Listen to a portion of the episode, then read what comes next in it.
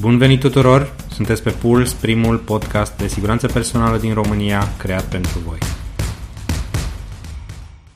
Bun găsit, iubitor de siguranță personală, la episodul cu numărul 21 al podcastului Puls, despre a fi influencer în siguranța personală.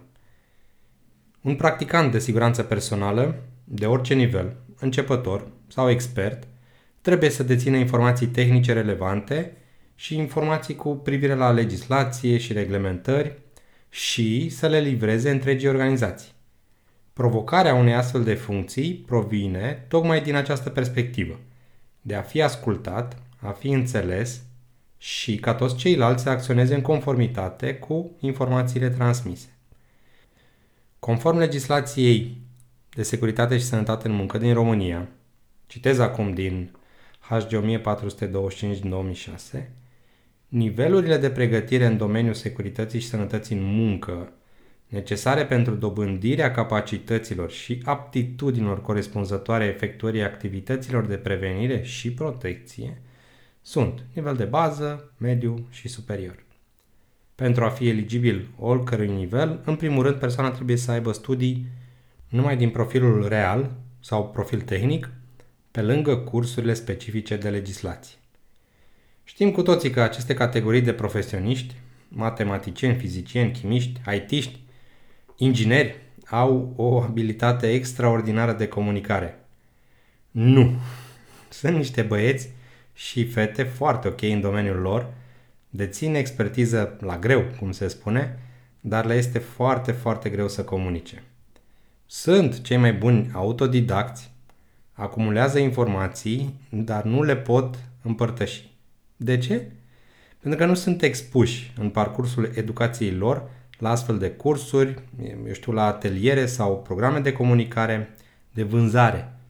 Da? De vânzare, pentru că trebuie să știi să vinzi ceea ce știi.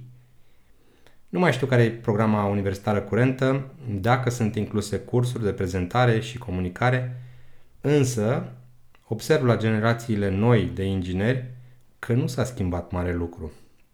Abilitatea de a influența o organizație este poate mai importantă decât cunoașterea. Din experiența mea, un profesionist de siguranță nu prea ia decizii strategice sau operaționale, în afară de a crea câteva proceduri sau politici, de aceea peste 90% din activitatea sa este legată de influențare.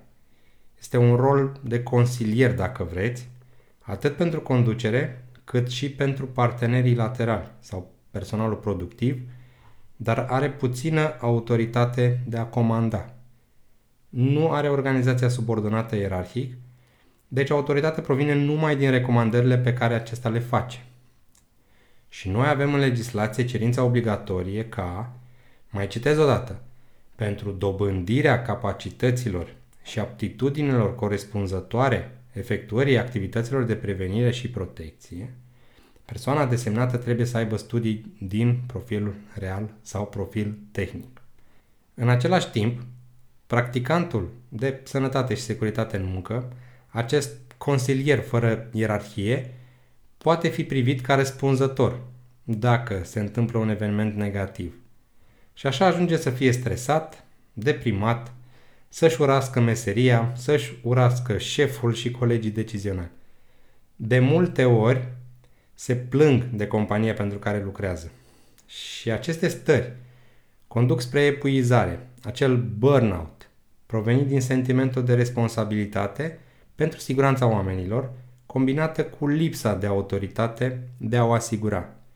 Din grija pe care o simte, dar inabilitatea de a schimba lucrurile în mod direct și încercarea constantă de a îi determina pe ceilalți să o facă. Și ce facem Păi nu facem noi programe de asistență, de consiliere psihologică pentru sănătate mentală, anxietate, etc. Sigur că facem, dar problema nu este aici. Tratăm un efect, iar cauzele sunt încă neidentificate și lăsate să genereze același efect. Vorbesc și din perspectiva personală. Întreaga mea carieră a fost în acest domeniu. Nu am condus oameni direct, nu am fost manager sau șef, am fost doar lider de programe sau proiecte. pentru care am fost răspunzător să fie implementate. Și pentru asta a trebuit să iau în barca mea diferite alte funcții și să obțin resursele necesare. Nu mi-a ieșit de fiecare dată. Nici în rolul pe care îl am acum nu conduc oameni, totuși răspund de proiecte care sunt derulate în aproape 10 țări din sud-estul Europei și nici acum nu mi este de fiecare dată. Acum este de așteptat ca un profesionist de siguranță personală să aibă abilități tehnice. Dar abilitățile de comunicare corecte fac diferența între un practicant mediocru și unul extraordinar. Câți dintre cei care aplicați pentru un job de safety, în afară de cerințele tehnice, de calificare și de experiență, citiți și următoarele cerințe în anunțuri. Și este un exemplu din anunțurile active acum. Abilitatea de a comunica eficient și profesional cu clienții interni și externi. Înclinația puternică, acel bias, pentru acțiune și capacitatea de a energiza pe ceilalți, pentru a lucra spre atingerea obiectivelor organizaționale. Trebuie să aibă abilități excepționale în construirea de relații interumane, inclusiv un grad ridicat de tact, diplomație și capacitate de influență. Demonstrează abilități de influențare, coaching, comunicare la toate nivelurile. De fapt, dacă nu citiți, cât vă interesează aceste cerințe? În calitate de lider în materie de siguranță, eficacitatea ta este determinată de cât de clar și rapid poți răspândi influența pozitivă a activităților legate de siguranță în întreaga organizație. Dacă doriți să atrageți oamenii de partea voastră, trebuie să vindeți. De ce procesele de siguranță și conformitatea sunt importante pentru fiecare individ? De ce ar trebui să conteze pentru ei? Cu alte cuvinte, posibilitatea de a vinde siguranța personală, astfel încât să-i aliniați pe toți cu obiectivele de siguranță ale companiei. În esență, asta înseamnă să înveți cum să vinzi, dar într-un mod colaborativ și captivant. Și depinde de voi să vă dezvoltați abilitățile de conducere pentru a modela pozitiv cultura siguranței.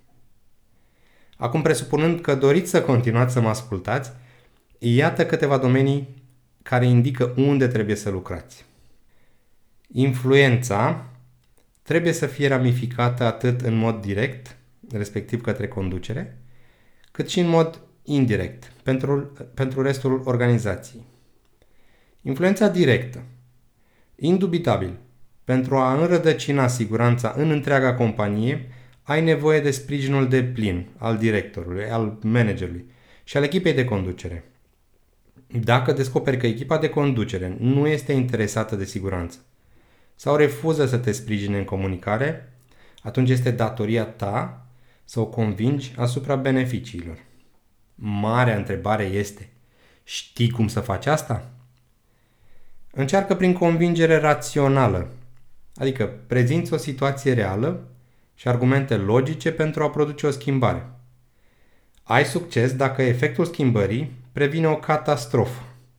Ceilalți se uită la dovezi, evaluează rapid și ac- acționează. Am un exemplu aici. Pe când lucram la Urlați. În 2013, după 4 ani de la construcția fabricii, după un audit, ne-am dat seama că linia vieții montată pe clădirea de producție este deficientă. Pentru că forma o săgeată de aproape un metru a cablului de oțel din care era confecționată. Cei care lucrează în domeniu poate înțeleg ce înseamnă săgeată la o linie a vieții. Lucru inacceptabil pentru că o persoană care se ancora de linia vieții putea oricând să treacă de marginea clădirii. I-am prezentat managerului meu această situație, a înțeles-o, a înțeles că oricând un angajat putea să cadă, putea să moară, a înțeles că oricând puteam să fim în neconformitate și răspunsul lui a fost go for it. Nici n-am mai contat că am dat 50.000 de euro pentru a reface acea linie a vieții. Am avut argumente, am evitat o catastrofă. Ce nu poți încerca cu conducerea este negocierea. Poziția de lider de siguranță nu este de negociator. Hai că mai dau ceva, mai lași și tu ceva, sau hai că facem mai încolo. Așa nu merge. Ai putea mai degrabă să fii tranzacțional. Haideți să adoptăm aceste măsuri pentru că vor aduce beneficii în viitor. Oamenii pot vedea și vor vedea că vă pasă de ei și va crește motivația. Nu poți încerca nici presiunea sau amenințarea. Adică știi, dacă nu implementăm următoarele măsuri A, B, C, D, va fi foarte rău pentru tine. Eventual, poți să mergi la pușcărie. Și apoi, influențarea indirectă.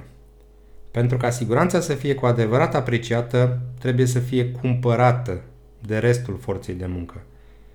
Aveți abilități de comunicare pentru a susține seminarii, instruiri captivante, conținut pentru discuții și discursuri motivante de siguranță?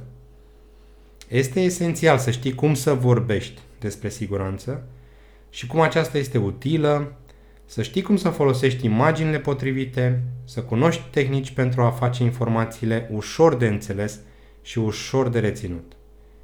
Liderii de siguranță cu adevărat implicați sunt așa numiți agenți ai mișcării, ai agitării, care vor face orice pentru ca schimbările pozitive să se producă. Aceasta înseamnă să țineți programările, să luați în serios sugestiile, să faceți ceea ce spuneți că veți face, să vă preocupați de toate persoanele și să nu vă fie frică să faceți schimbări. Profesioniștii din domeniul siguranței trebuie să îmbunătățească modul în care comunică cu forța de muncă, astfel încât mesajul lor să răsune. Ce frumos sună, să răsune. Aceasta înseamnă învățarea unor noi abilități, astfel încât să se poată conecta și să comunice ideile și conceptele.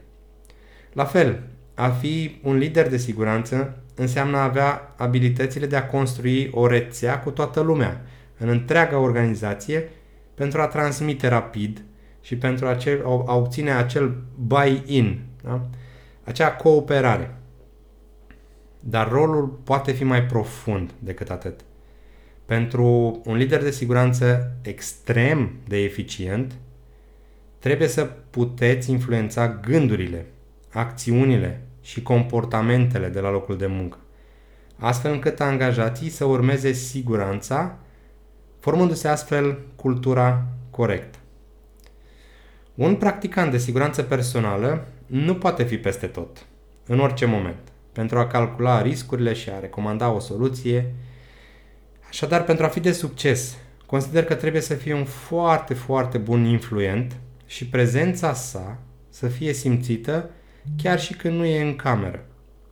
La modul că declanșează întrebări în mintea fiecărui individ sau unei echipe de genul ce ar spune el în această privință? Ce ar face în această situație?